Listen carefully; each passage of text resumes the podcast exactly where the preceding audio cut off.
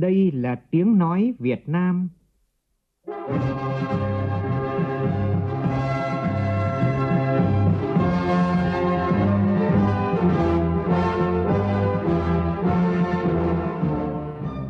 là tiếng nói Việt Nam phát thanh từ Hà Nội, thủ đô nước Cộng hòa xã hội chủ nghĩa Việt Nam.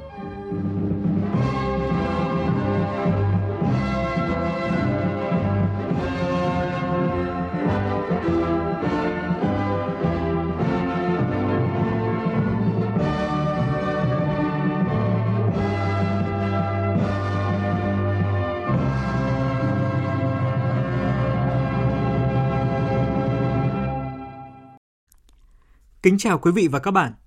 Mời quý vị và các bạn nghe chương trình Thời sự sáng của Đài Tiếng nói Việt Nam.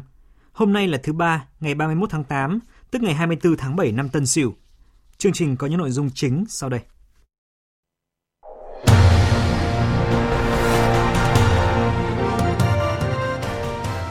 Hơn 3.000 phạm nhân được Chủ tịch nước quyết định đặc xá năm nay. Cục Hàng không Việt Nam đề nghị các hãng hàng không dừng bán vé máy bay nội địa. Thành phố Hồ Chí Minh và Cần Thơ thay thế những quy định cản trở lưu thông hàng hóa. Trong phần tin thế giới, những binh sĩ Mỹ cuối cùng đã rời Afghanistan, chấm dứt cuộc chiến dài nhất của Hoa Kỳ ở nước ngoài. Trước đó, Hội đồng Bảo an Liên Hợp Quốc thông qua nghị quyết về hoạt động sơ tán tại quốc gia Nam Á này. Australia và Pháp bày tỏ quan ngại sâu sắc về tình hình tại Biển Đông và đề xuất hai nước tăng cường hợp tác hơn nữa trong khu vực Ấn Độ Dương-Thái Bình Dương. Cũng trong chương trình sáng nay, mời quý vị nghe bình luận với nhan đề Năm học mới, sẵn sàng tâm thế mới.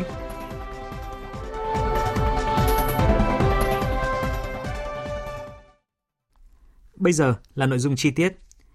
Sáng nay tại Hà Nội, Văn phòng Chủ tịch nước tổ chức họp báo công bố quyết định đặc xá năm nay của Chủ tịch nước. Trước đó, chiều qua, Chủ tịch nước Nguyễn Xuân Phúc đã ký quyết định đặc xá năm 2021, đặc xá cho hơn 3.000 phạm nhân có đủ điều kiện. Phóng viên Vũ Dũng đưa tin. Trong nhiều cuộc họp để chuẩn bị cho công tác đặc xá năm nay, Chủ tịch nước Nguyễn Xuân Phúc nhấn mạnh, đặc xá là chủ trương phù hợp với đạo lý của người Việt Nam và được quốc tế đánh giá cao, mang đến cơ hội đối với những người có kết quả cải tạo tốt, đồng thời góp phần đấu tranh phản bác những luận điệu sai trái về vấn đề nhân quyền ở Việt Nam. Ngày 30 tháng 6 vừa qua, Chủ tịch nước Nguyễn Xuân Phúc đã ban hành quyết định về đặc xá năm nay nhân dịp Quốc khánh mùng 2 tháng 9. Đây là lần đầu tiên thực hiện đặc xá từ khi luật đặc xá năm 2018 có hiệu lực. Chủ tịch nước yêu cầu công tác đặc xá không bỏ sót nhưng cũng không để lọt những người không đủ tiêu chuẩn vẫn được đặc xá. Cùng với đó là đảm bảo an toàn dịch bệnh khi người được đặc xá trở về địa phương, giúp người đặc xá sớm hòa nhập với cộng đồng.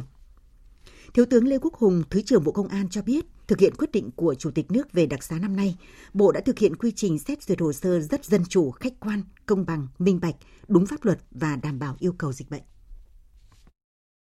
Sau khi Chủ tịch nước ký các quyết định đặc xá, chúng tôi sẽ tổ chức xét nghiệm cho toàn thể các cái phạm nhân được đặc xá, đảm bảo là âm tính để cho họ trở về địa phương. Đồng thời thì chúng tôi đã yêu cầu công an các đơn vị địa phương tham mưu cho cấp ủy chính quyền các cái địa phương mà nơi có người đặc xá dự kiến trở về là sẽ có cái kế hoạch đón tiếp, giúp cho họ di chuyển về đến nhà an toàn theo đúng các cái quy định của phòng dịch. Cũng trong sáng nay tại Hà Nội, diễn ra lễ khai mạc Hội thao quân sự quốc tế Army Games 2021 tại Trung tâm huấn luyện quốc gia Miếu Môn.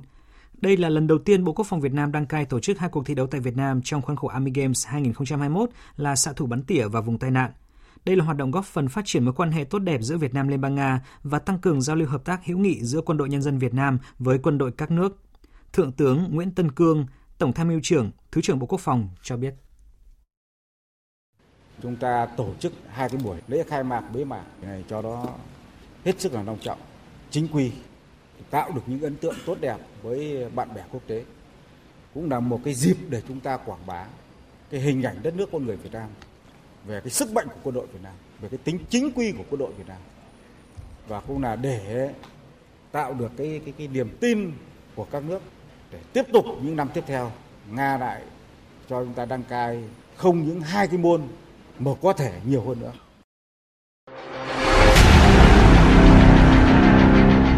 Đẩy lùi Covid-19, bảo vệ mình là bảo vệ cộng đồng.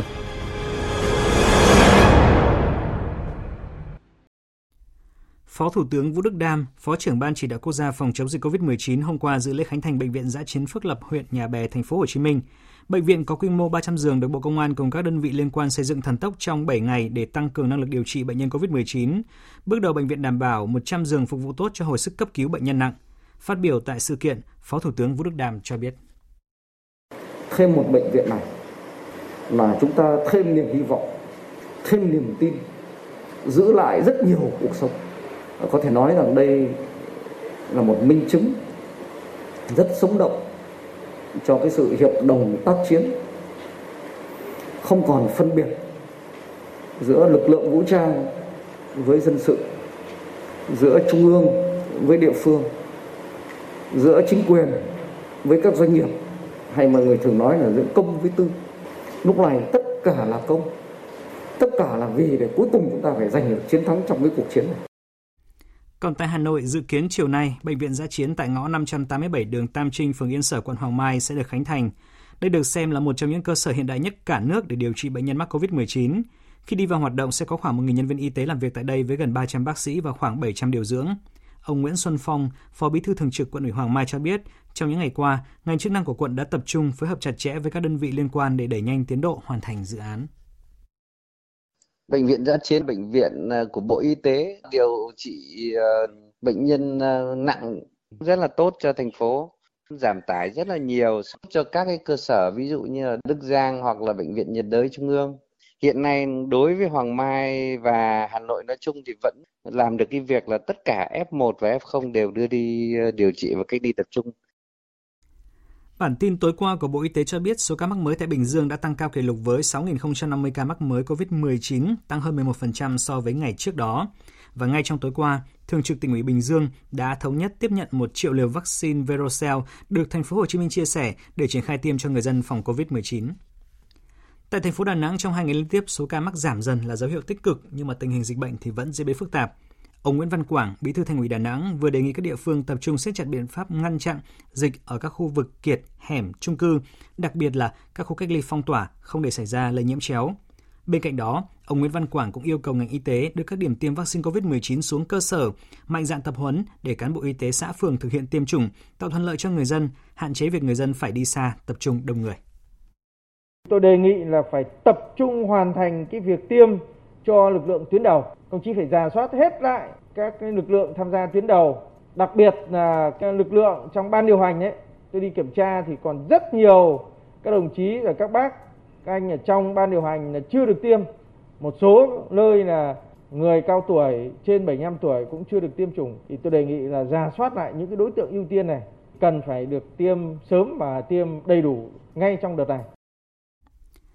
Nhằm thực hiện nghiêm các chỉ đạo của Thủ tướng Chính phủ, Bộ Giao thông Vận tải trong tình hình diễn biến phức tạp của dịch bệnh COVID-19 trên toàn quốc cũng như đảm bảo quyền lợi của khách hàng, Cục Hàng không Việt Nam yêu cầu các hãng hàng không Việt Nam dừng mở bán vé trên các đường bay nội địa. Cơ quan này cũng yêu cầu các hãng hàng không có trách nhiệm hoàn trả tiền cho hành khách theo đúng kênh hành khách đã thực hiện việc thanh toán vé trên các chuyến bay nội địa được xuất từ sau ngày 21 tháng 7 năm 2021 cho đến khi có thông báo mới. Để đảm bảo vận tải lưu thông hàng hóa kịp thời thông suốt, Bộ Giao thông Vận tải mới đây đã ban hành chỉ thị gửi Ủy ban nhân dân các tỉnh, thành phố về việc rà soát, bãi bỏ các văn bản do địa phương đã ban hành còn có nội dung chưa thống nhất với chỉ đạo của Thủ tướng Chính phủ.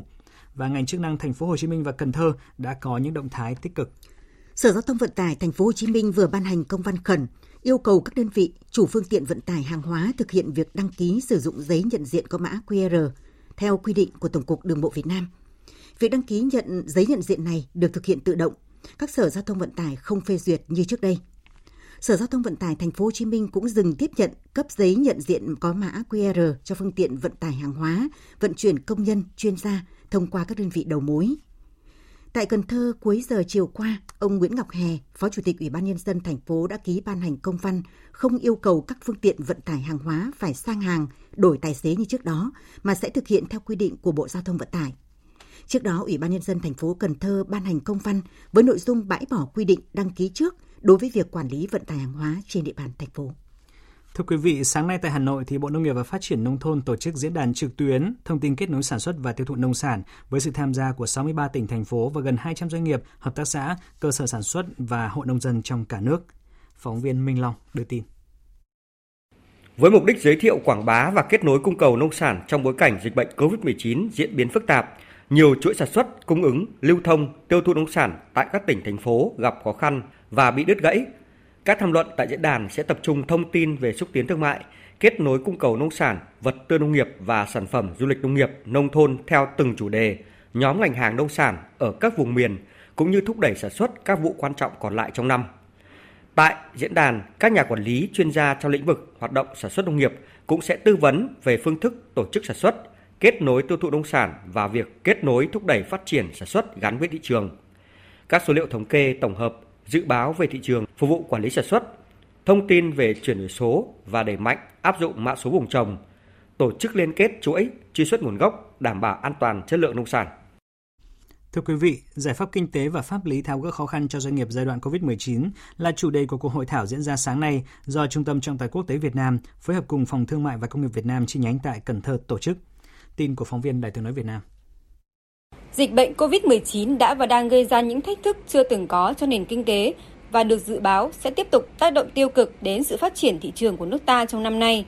Trong đợt dịch thứ tư, tại khu vực đồng bằng sông Cửu Long đã bị gián đoạn chuỗi cung ứng, lưu chuyển thương mại, gây đình trệ hoạt động sản xuất kinh doanh, dịch vụ và tác động trực tiếp đến các lao động, việc làm trên khu vực. Do đó, tại hội thảo này, các đại biểu sẽ đề cập và bàn các giải pháp tháo gỡ khó khăn của doanh nghiệp, trong đó có những rủi ro phát sinh trong giai đoạn COVID-19 và những hệ quả sau dịch doanh nghiệp phải đối mặt nhìn từ góc độ kinh tế và pháp lý. Theo ông Tô Hoài Nam, Phó Chủ tịch Thường trực kiêm Tổng Thư ký Hiệp hội Doanh nghiệp nhỏ và vừa Việt Nam, mặc dù thời gian qua, Chính phủ đã ban hành hàng loạt chính sách tương đối kịp thời, tuy nhiên, số lượng doanh nghiệp được thụ hưởng lại thấp hơn nhiều do khoảng trống giữa chính sách và thực thi. Cái thị trường nó phải trở lại ổn định thì nó mới là cái môi trường thuận lợi để cho doanh nghiệp tồn tại phát triển.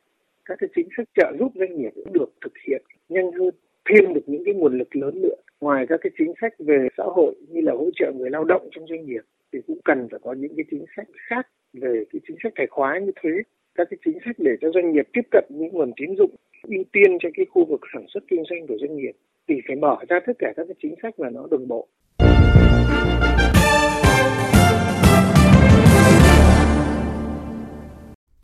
Xin được chuyển sang phần tin thế giới.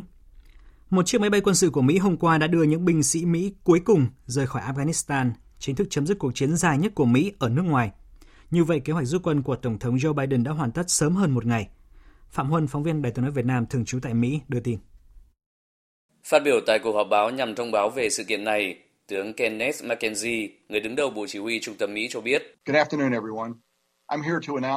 Hôm nay tôi xin thông báo về việc hoàn tất rút quân khỏi Afghanistan và chấm dứt sứ mệnh quân sự sơ tán công dân Mỹ, công dân nước thứ ba và người dân Afghanistan.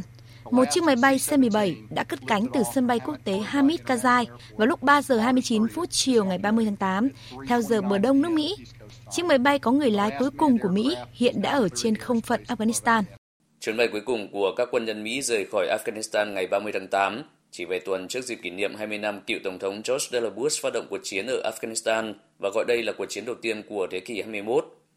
Tổng thống Bush đã phát động cuộc chiến này sau vụ tấn công khủng bố ngày 11 tháng 9 năm 2001 nhằm lật đổ lực lượng Taliban, được cho là đã dung dưỡng các phần tử khủng bố Al-Qaeda, bị cáo buộc lên kế hoạch và thực hiện các vụ tấn công ở Mỹ. Cuộc chiến ở Afghanistan đã kéo dài và không thể kết thúc dưới thời Tổng thống Barack Obama và Donald Trump. Với Tổng thống Joe Biden, chấm dứt sự can dự của Mỹ ở Afghanistan là một trong những cam kết trong chiến dịch tranh cử của ông năm 2020, và điều này đã nhận được sự ủng hộ của đông đảo cử tri Mỹ, những người đã quá mệt mỏi vì chiến tranh.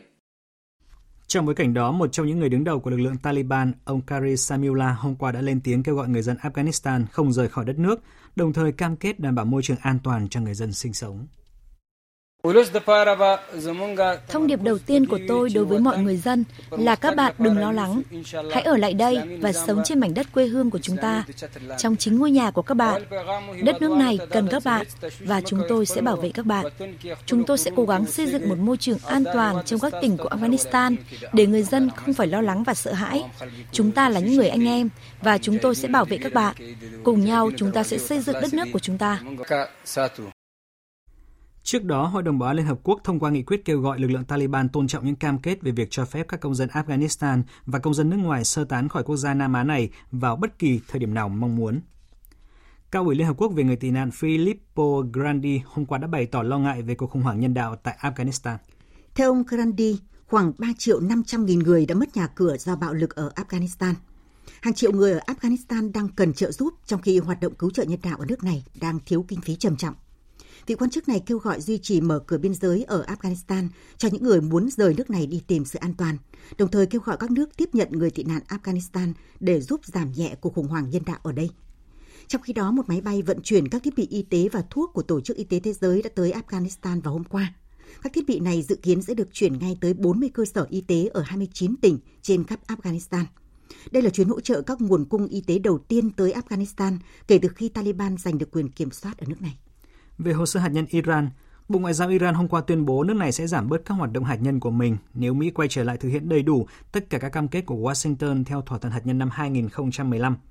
Iran đưa ra điều kiện trên sau khi ngày 28 tháng 8 vừa qua, Thư ký Hội đồng An ninh Quốc gia tối cao Iran, ông Ali Samkhani, đã cáo buộc Tổng thống Mỹ Joe Biden đe dọa nước này một cách bất hợp pháp khi nói rằng có thể xem xét các lựa chọn khác nếu ngoại giao hạt nhân với Tehran thất bại. Australia và Pháp vừa tiến hành cuộc tham vấn 2+2 giữa Bộ trưởng Ngoại giao và Quốc phòng đầu tiên của hai nước. Trong tuyên bố chung đưa ra sau cuộc họp hôm qua, hai bên bày tỏ sự quan ngại sâu sắc trước tình hình tại Biển Đông và mong muốn hai nước tăng cường hợp tác hơn nữa trong khu vực Ấn Độ Dương-Thái Bình Dương. Việt Nga, phóng viên Đài Tiếng nói Việt Nam thường trú tại Australia thông tin. Trong tuyên bố chung, các Bộ trưởng Ngoại giao và Quốc phòng của Australia và Pháp bày tỏ quan ngại sâu sắc trước tình hình ở Biển Đông, đồng thời phản đối các hành động gây bất ổn cũng như các hành động cưỡng ép có thể làm gia tăng căng thẳng. Australia và Pháp cũng kêu gọi các bên giải quyết mọi tranh chấp một cách hòa bình, phù hợp với luật pháp quốc tế, trong đó có Công ước của Liên Hợp Quốc về luật biển năm 1982.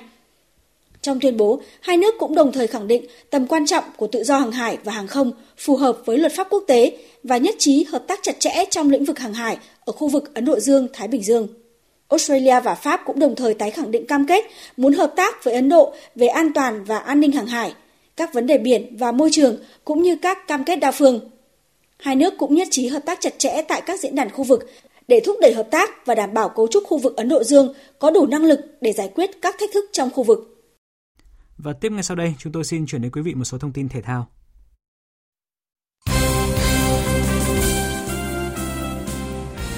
Theo thông tin từ Liên đoàn Điền kinh Việt Nam, trước diễn biến phức tạp của dịch Covid-19, giải điền kinh vô địch quốc gia năm nay không thể diễn ra vào tháng 9 như dự kiến mà sẽ ra lịch tổ chức vào cuối năm nay. Sau hơn một tuần tranh tài, Hội thao quân sự quốc tế Army Games 2021 đã ghi nhận 21 kỷ lục trong 7 nội dung thi đấu. Riêng đội tuyển Nga chiếm hầu hết với 13 kỷ lục và ngoài ra có 8 kỷ lục khác thuộc về đại diện quân đội các nước Trung Quốc và Uzbekistan. Đội tuyển Việt Nam đã giành huy chương bạc nội dung cúp biển và huy chương đồng nội dung kinh tuyến. Và đáng chú ý, đội tuyển xạ thủ chiến thuật Quân đội Nhân dân Việt Nam rất triển vọng và có khả năng cao lọt vào nhóm 8 đội thi đấu vòng bán kết diễn ra hôm nay. Tiếp theo là một thông tin bóng đá quốc tế đang được người hâm mộ quan tâm. Ngôi sao người Bồ Đào Nha Cristiano Ronaldo đã hoàn tất cuộc kiểm tra y tế trước khi chính thức ký hợp đồng và ra mắt Manchester United. Mức lương mà siêu sao người Bồ Đào Nha nhận tại sân Old Trafford sẽ vào khoảng 480.000 bảng mỗi tuần và qua đó Ronaldo trở thành cầu thủ nhận lương cao nhất tại Premier League. Trong ngày thi đấu chính thức thứ 6 của Paralympic Tokyo 2020, hôm qua, đoàn thể thao Nga đã soán ngôi vị trí thứ 3 của đoàn thể thao Mỹ, trong khi Trung Quốc thì vẫn vững chắc ở ngôi đầu và đoàn thể thao người khuyết tật của Anh hiện đứng thứ nhì.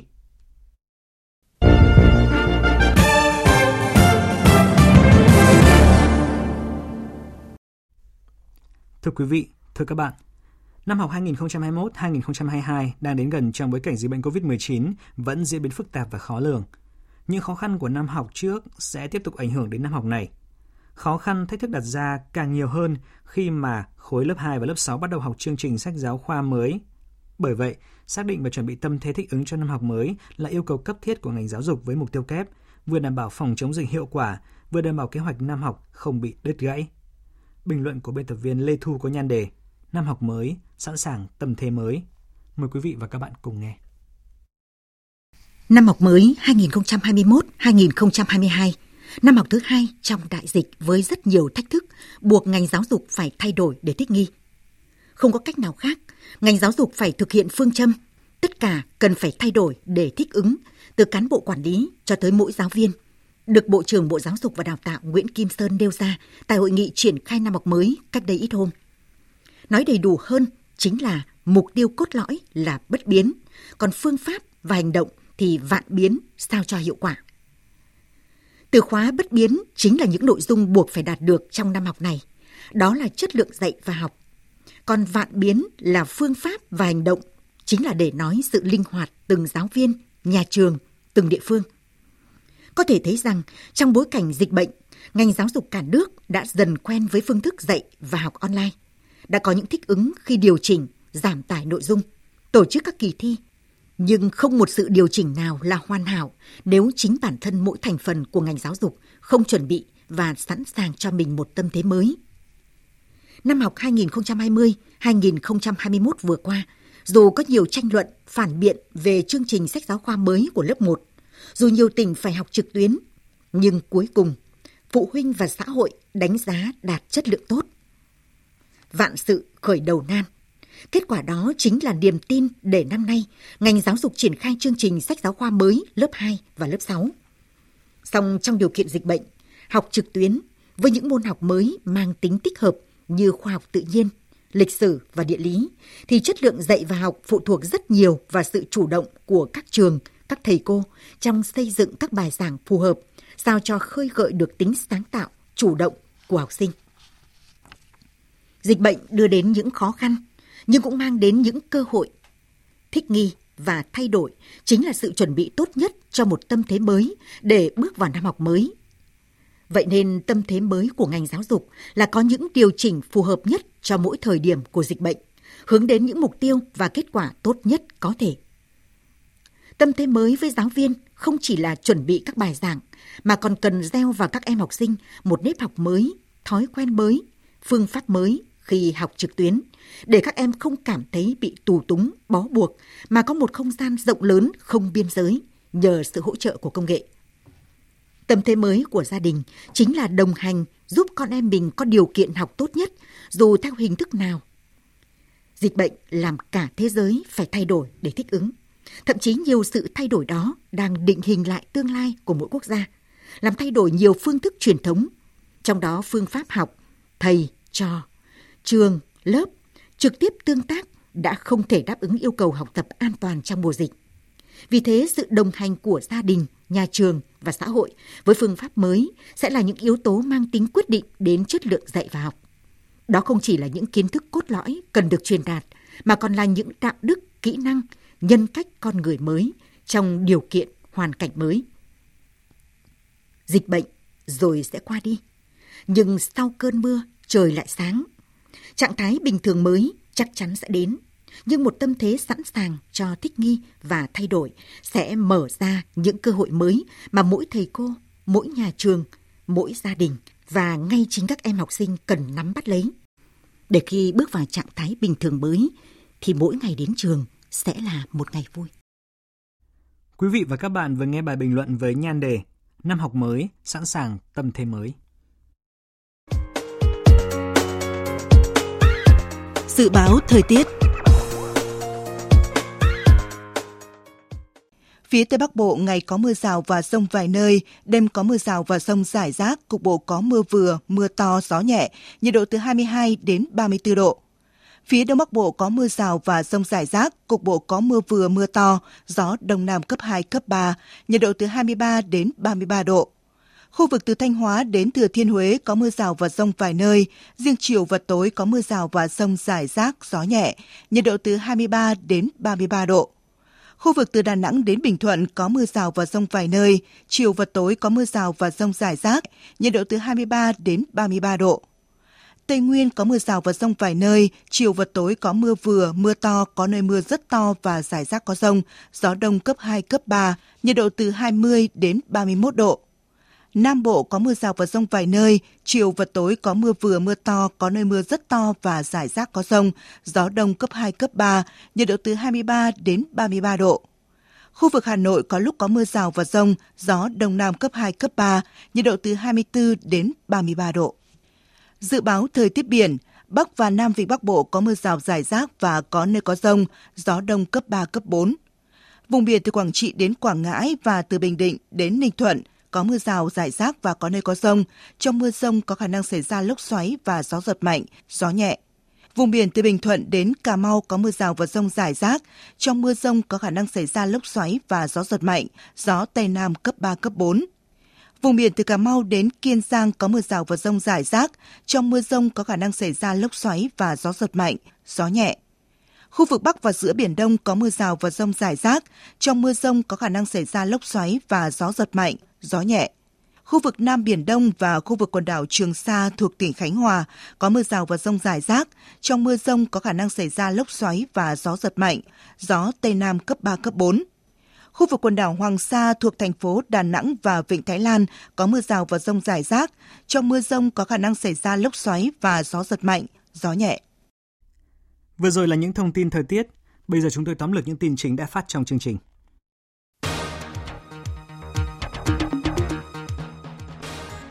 Hơn 3.000 phạm nhân sẽ được đặc xá năm nay. Bộ Công an đã chuẩn bị sẵn sàng các điều kiện đảm bảo an toàn dịch bệnh khi người được đặc xá trở về địa phương và giúp họ sớm hòa nhập cộng đồng. Cục Hàng không Việt Nam yêu cầu các hãng hàng không Việt Nam dừng việc mở bán vé trên các đường bay nội địa.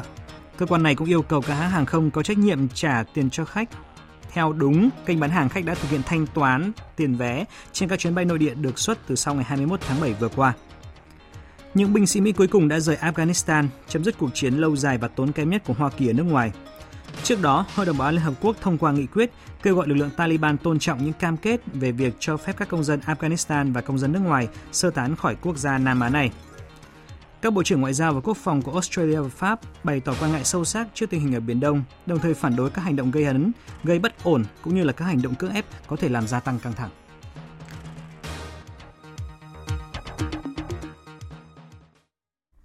Thời lượng dành cho chương trình Thời sự sáng nay của Đài Tiếng nói Việt Nam đến đây đã hết. Chương trình do biên tập viên Hoàng Ân biên soạn với sự tham gia của phát thanh viên Minh Nguyệt, kỹ thuật viên Thu Phương, chịu trách nhiệm nội dung Lê Hằng. Xin kính chào tạm biệt và hẹn gặp lại.